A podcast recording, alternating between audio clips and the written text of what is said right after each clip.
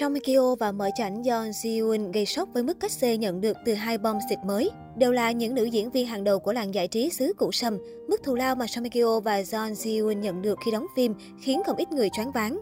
Bên cạnh kịch bản, kỹ xảo, bối cảnh đẹp, thì diễn viên cũng góp một phần vô cùng quan trọng tạo nên một bộ phim thành công. Chính vì thế, các nhà đầu tư không ngại bỏ số tiền lớn mời những tên tuổi nổi tiếng tham gia phim. Tương ứng với năng lực và danh tiếng, diễn viên có thể bỏ túi hàng tỷ đồng mỗi tập phim.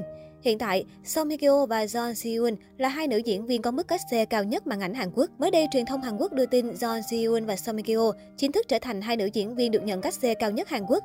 Hai minh tinh này nhận hơn 200 triệu won, gần 4 tỷ đồng mỗi tập ở Now We Are Breaking Up. Bây giờ chúng ta đang chia tay và Jiri-san, bí ẩn núi Jiri.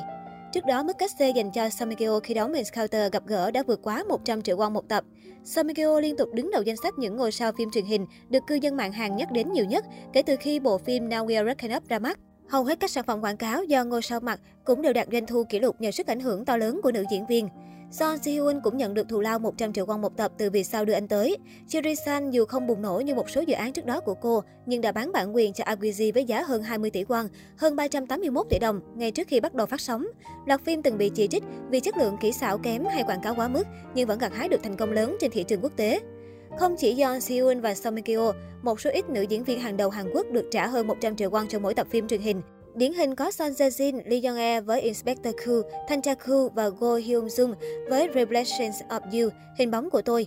Mức thù lao này cũng không phải là hiếm đối với hầu hết các diễn viên nam tên tuổi cùng ngành. Trước thông tin này, cư dân mạng có ý kiến trái chiều. Một số người cho rằng, với địa vị và sức ảnh hưởng của các ngôi sao trong ngành, mức thù lao họ nhận được hoàn toàn xứng đáng. Nhưng cũng có ý kiến cho rằng, nên cắt giảm các C của một số ngôi sao nếu tác phẩm có chất lượng quá dở.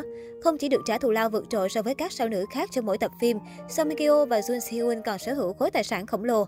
Song Hye Kyo Trang Sohu của Trung Quốc từng tiết lộ mức cách xê cho một lần quảng cáo trên mạng xã hội của Song Hye Kyo lên tới 3,05 triệu nhân dân tệ, khoảng 11 tỷ đồng, một con số đáng mơ ước với nhiều nghệ sĩ châu Á. Hình ảnh xinh đẹp, độc lập và cá tính của Song Hye khiến cô chiếm trọn sự ủng hộ của người hâm mộ. Giới truyền thông châu Á còn nhận định, sau vụ ly hôn thế kỷ của làng giải trí xứ Hàn, Song Hye thậm chí còn nổi tiếng hơn chồng cũ dù không tham gia bất kỳ bộ phim nào suốt 4 năm qua.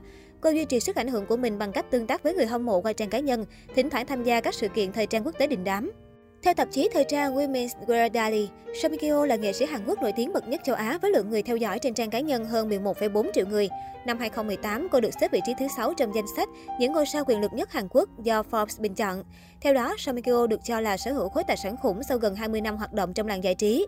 SCMP định giá, khối tài sản của Song Kyo năm 2020 là 31 triệu đô, phần lớn đến từ bất động sản. Có thể nói, Song Kyo là một trong những đại gia bất động sản của làng giải trí xứ Hàn.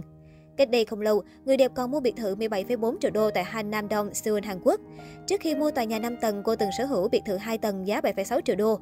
Ngoài ra, Samikyo còn có một căn hộ ở Manhattan, trung tâm New York, Mỹ, nhưng đã bán vào năm 2018. Jun Si Hyun không chỉ có sự nghiệp phim ảnh đắt giá mà Jun Si Hyun còn được xem như một trong những biểu tượng thời trang nhờ gương mặt đẹp và chiều cao 1m73 cân đối.